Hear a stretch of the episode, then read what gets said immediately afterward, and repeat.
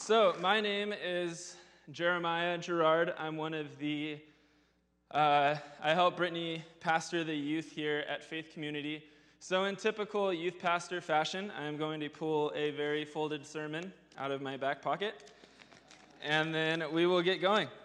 So, uh, Pastor Vince has asked me to continue on with his series, The Questioning God, kind of examining um, some of the questions that God asked people throughout Scripture. So, uh, if you have your Bibles, we are going to be in Matthew chapter 14. We're going to read verses 22 through 32. And if you don't have your Bibles, it will be right up here on the screen. I believe this is the NIV version. So, if you're able to, would you please stand with me as we read the word of the Lord? So, this is Matthew 14, verses 22 through 32. And it says, Immediately Jesus made the disciples get into the boat and go on ahead of him to the other side. While he dismissed the crowd, while he dismissed the crowd. After he had dismissed them, he went up on a mountainside by himself to pray. Later that night, he was there alone, and the boat was already a considerable distance from land, buffeted by the waves because the wind was against it. Shortly before dawn, Jesus went out to them walking on the lake. When the disciples saw him walking on the lake, they were terrified. It's a ghost, they said, and cried out in fear. But Jesus immediately said to them, Take courage, it is I, don't be afraid. Lord, if it's you, Peter replied, tell me to come to you on the water. Come, he said. Then Peter got down out of the boat, walked on the water, and came toward Jesus. But when he saw the wind, he was afraid, and beginning to sink, cried out, Lord, save me! Immediately, Jesus reached out his hand and caught him. And here comes the question You of little faith, he said, why did you doubt? And when they climbed into the boat, the wind died down. Then those who were in the boat worshiped him, saying, Truly, you are the Son of God. Amen. You may be seated. Um, first observation, I'd like to mention that word buffeted, I read it as buffeted because I love buffets. And um, when I listened to it on the audio Bible, I was like, that makes so much more sense. So, just a little observation into the mind of who's up here this morning. um, now to the serious points. The first thing that I really feel like is important to realize here is that Jesus actually sent the disciples into this storm. Jesus sent them right into the storm that they were facing. They were in this storm because of their obedience to Jesus. In fact, if they would have chosen disobedience, if they would have chosen not to listen to Jesus and said, hey, you go where you're going, we're going to go do something else, if they chose disobedience, they would have been safe on the shore. They would have been out of this storm completely. But what we need to know here is that Jesus' plan was not comfort, his call was obedience. He called the disciples to be obedient to them in this moment. And just because they were right in the middle of this great turbulence, does not mean for a second that they were not right in the middle of God's will. Those two things go together in this story. And when we read about the disciples, they find themselves in some pretty hard times. they go from fire to fire to hard situation to hard situation to people not liking them to doing things wrong and getting called out to all of these things. But yet they're still completely within the perfect, pleasing will of God. So, what makes us think that it's going to be any different for us? And there's this idea that a lot of people hold that Jesus is some kind of divine meteorologist that understands where every storm is and is like, man, you know what? I like that Jeremiah guy. I think I'm going to reroute him around this way. I'm going to take this detour. I'm going to get him around the storm. We, we hold that idea, but what I want to tell you guys is that some of the storms we, are, we find ourselves inhabiting are God ordained. Sometimes God is the one who sends us into the storm. And an, another piece of comfort on the other end of that is even the storms that God might not have sent us into, maybe the storms that happen because of life, happen because of people around us, happen because of choices, happen because of other people's choices, we are never for a moment without God in those places. He's, he never leaves us alone. He is always, Romans 8:28 says, we, we know that in all things God works for good, of, God works for the good of those who love him, who have been called according to his purpose. So even those storms he doesn't put us in, he's right there with us and he's working for our good. But in this case, he put them right in it. And for some of us, I believe God has us in a storm right now. And part of the reason that this message means so much to me is I'm going to put myself in that category.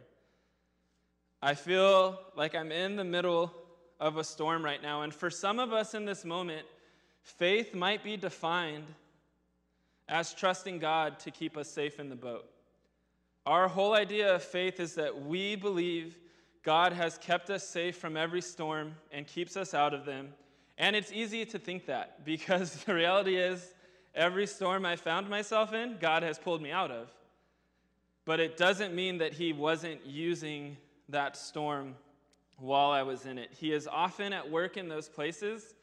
And I think a big part of that reason is He has our attention in those moments.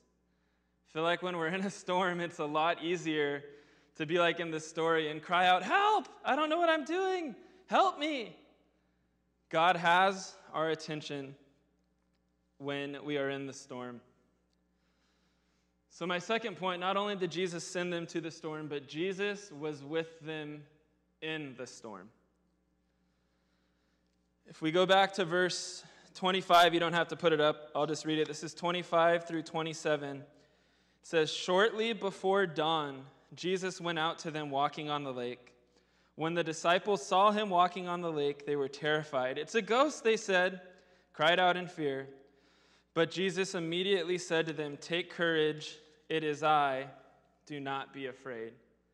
So, in this moment of being on the storm, of feeling this, of being on the, in, out in the boat in the storm, feeling all this fear, being worried, not knowing what's next, being buffeted, not buffeted, once again, being buffeted by the waves, not knowing what is happening, Jesus appears and he gives them comfort. And we talk a lot about Jesus being the good shepherd, and I love that concept. I wish I would have gotten the video, but I saw this video um, of like thousands of sheep.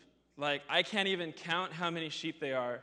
And one shepherd, no microphone, no nothing, just says, Come, come back.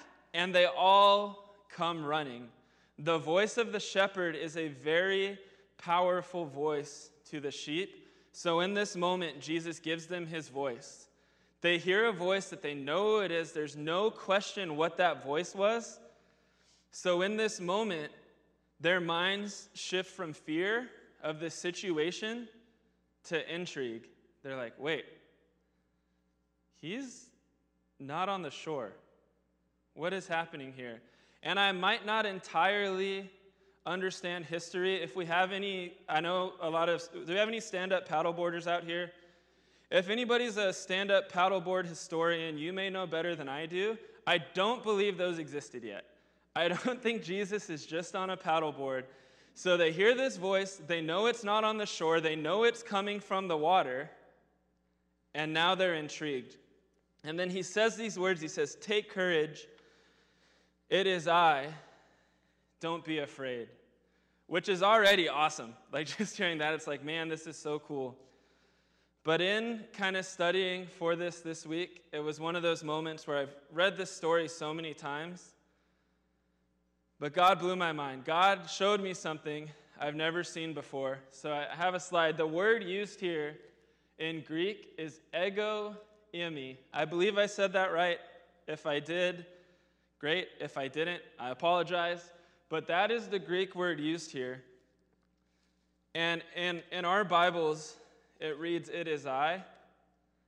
But the more proper translation is I am.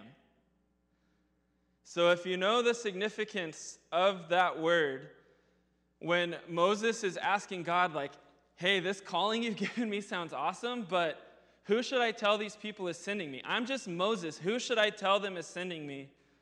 All God says is, tell them I am sent you.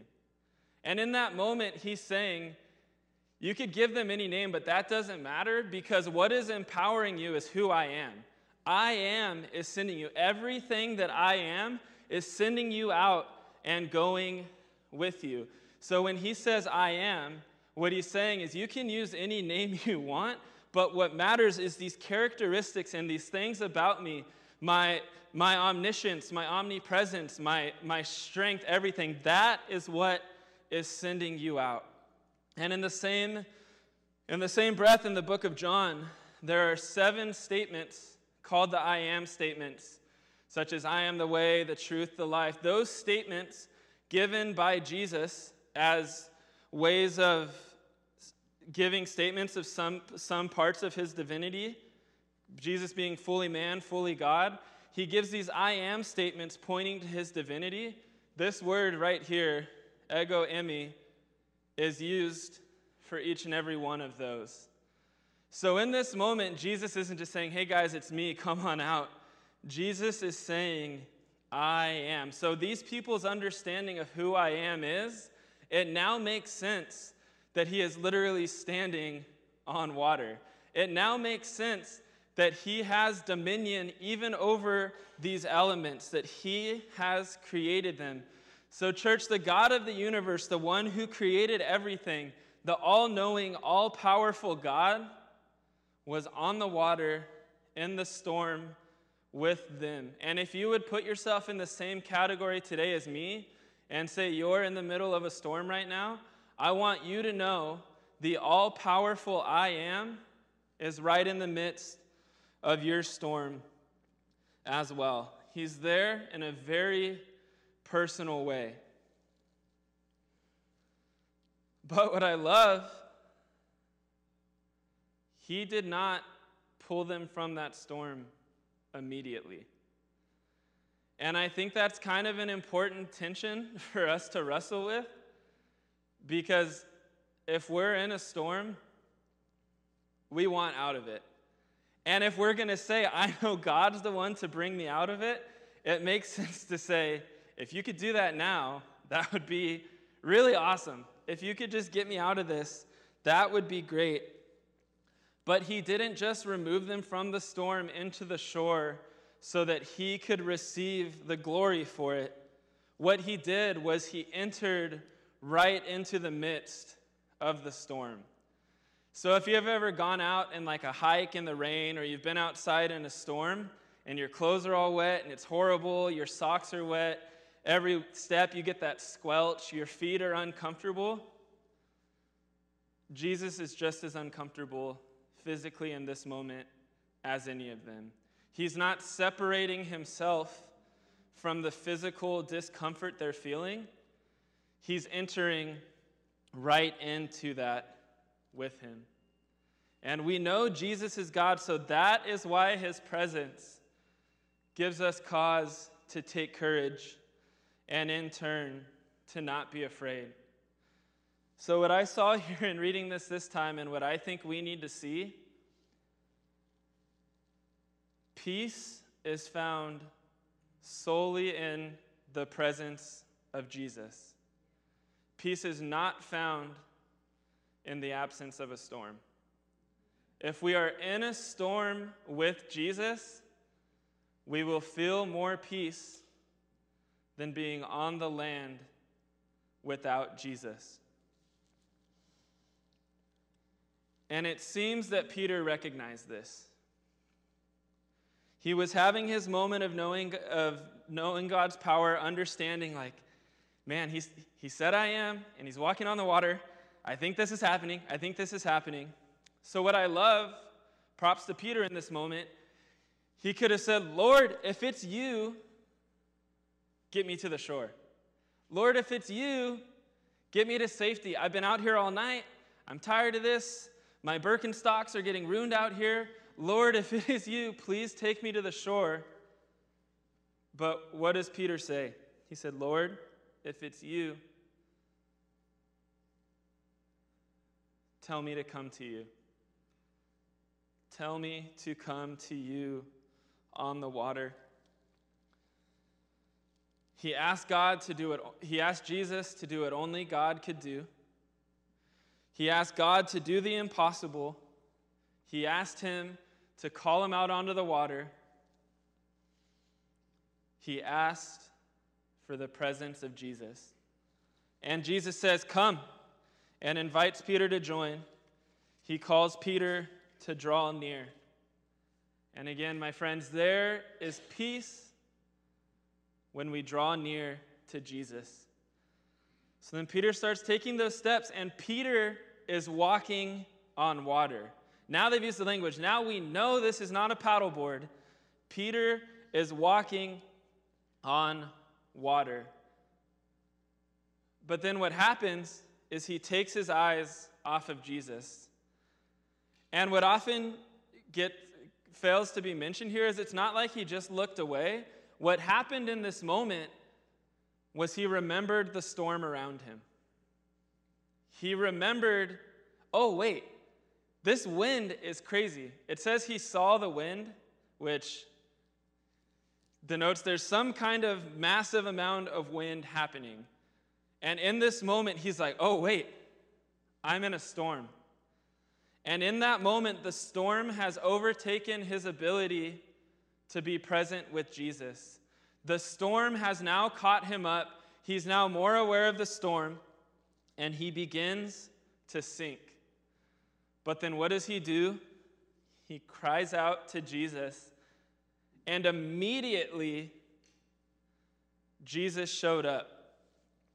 Immediately, Jesus reached out his hand and caught him. So, in this passage, there are two moments, two situations where Jesus immediately shows up. The storm is not one of them. In fact, it says in verse 23 that he sent them into the storm and was alone later that night. And then in verse 25, it says he went out to them shortly before dawn.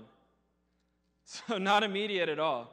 He left them in the storm overnight. He left them out there overnight. But that's because this storm didn't scare Jesus. He literally trampled over it. Like, literally, he was walking on top of the storm like it was nothing. He could control it, and he knew that. The size of this storm is not what made Jesus respond immediately. It could never outgrow him, it would never be too big for him to be Jesus. But he does respond immediately twice here. The first time, is when the disciples were scared. It said, Ah, it's a ghost. And they cried out in fear. The passage said Jesus responded immediately. And the second time is when Peter was afraid and beginning to sink. He cried out, Lord, save me. And Jesus responded immediately. So he didn't respond immediately to the storm, but he responded immediately twice to the cries of his people. When his people cried out for help, twice he responds immediately. Twice, while this storm is still going on, it's all still happening, he gives them his presence twice. They cried out, and he showed up. And then comes this question that Jesus asked Peter you of little faith, why did you doubt me? And what I love, he didn't ask him, Why are you doubting me? Which I think would probably be the Jeremiah move here. Like, if he was sinking before reaching out my hand, I'd be like, Why are you doubting me, man? You think I could do this? You think I could do this? And I'd make him like say that. I'd make him like puff me up before I helped him. Jesus doesn't do that. He rescues him and then says, Why did you doubt me? And you get this feeling of, a father talking to his kid, like, hey, what happened there? It's a teachable moment. He's not chastising him, he's asking, like, hey, what happened in that moment? And what I love, another cool word thing here, the Greek word for you of little faith does not translate to you who doesn't have very much faith. It translates to you who has the faith of a toddler. So he's not saying, you, you don't have enough faith, you don't believe in me enough. He's saying, you don't quite understand what is happening here yet. And I had a conversation earlier this week with my good friend Danny in the back, and, and he kind of made that connection for me. He brought up that what Jesus said here is you're not, you don't quite understand yet. And he's, he's showing him grace. He's asking him this question, but what he's doing in that moment is inviting Peter to examine his doubt. And doubt is kind of a big Christian buzzword right now, where it's like doubt, deconstruction, all of these things, which, which is a very, very real place of doubt some of us find ourselves in. But that's not the kind of doubt that's happening here. It's not doubting whether or not God's real. It's not doubting whether or not he believes in Jesus. It's not doubting, man, am I really a disciple? Am I really a follower? The kind of doubt he's feeling here is in that moment, he doubted that Jesus was bigger than his storm. And I think a lot of us, a lot of us find ourselves in this place.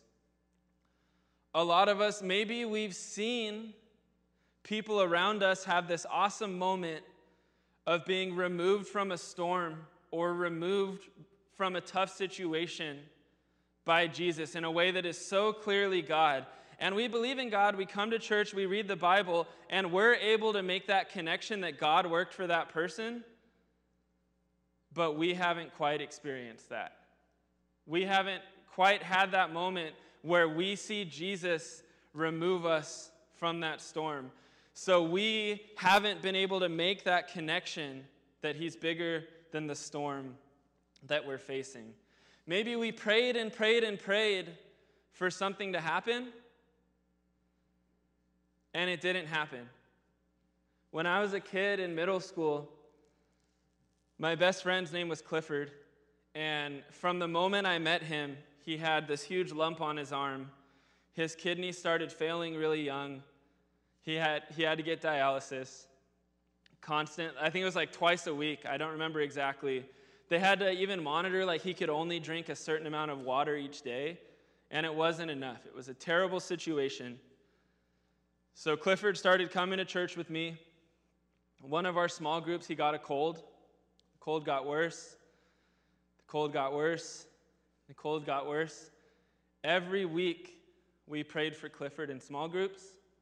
We prayed for him on, at church on Sundays. And the last time I saw Clifford, he was probably 13. He was like five foot eight. He, he wasn't a small kid, is what I'm saying. And he weighed about 75 pounds. His body just went out. And he passed away. And I remember after that, I'd be going through these situations. People would say, Hey, you need to pray.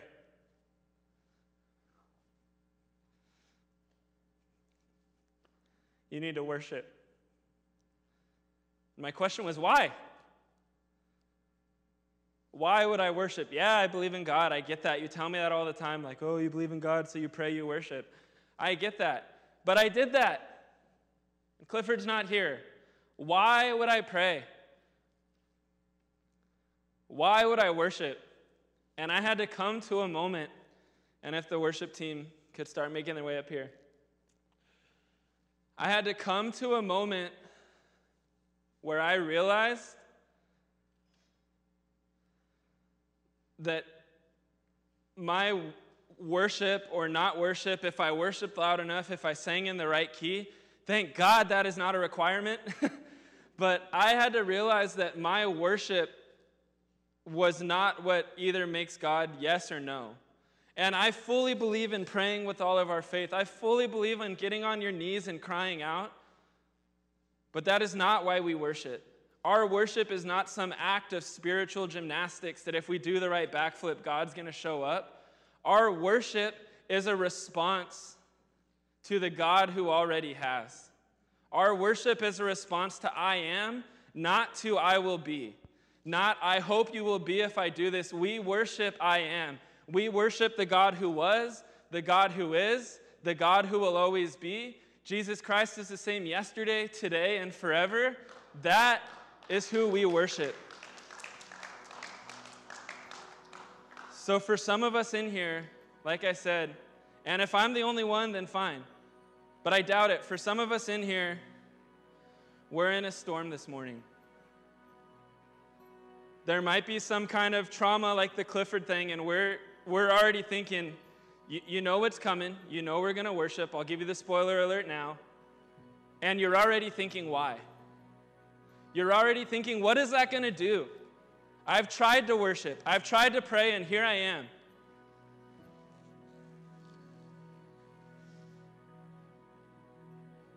But as much as I wish it was true, Jesus is not the Waze app.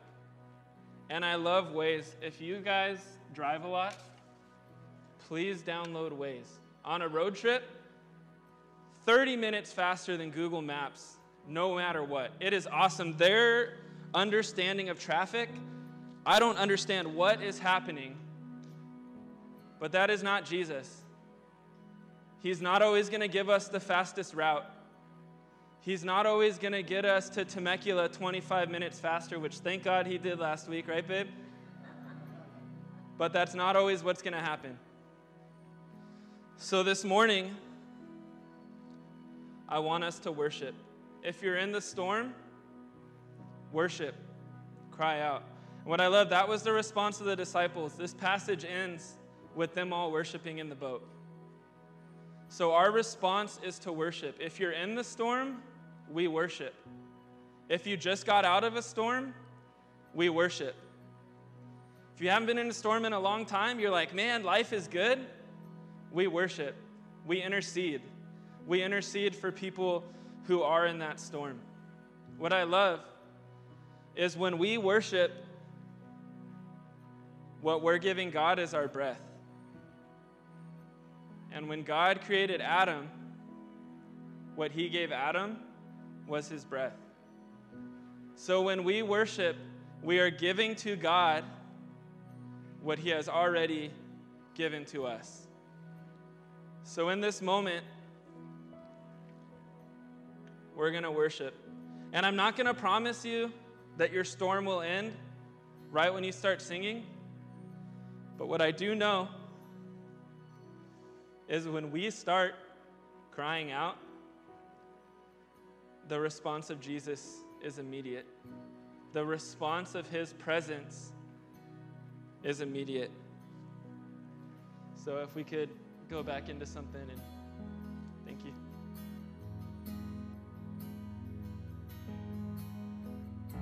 Let us become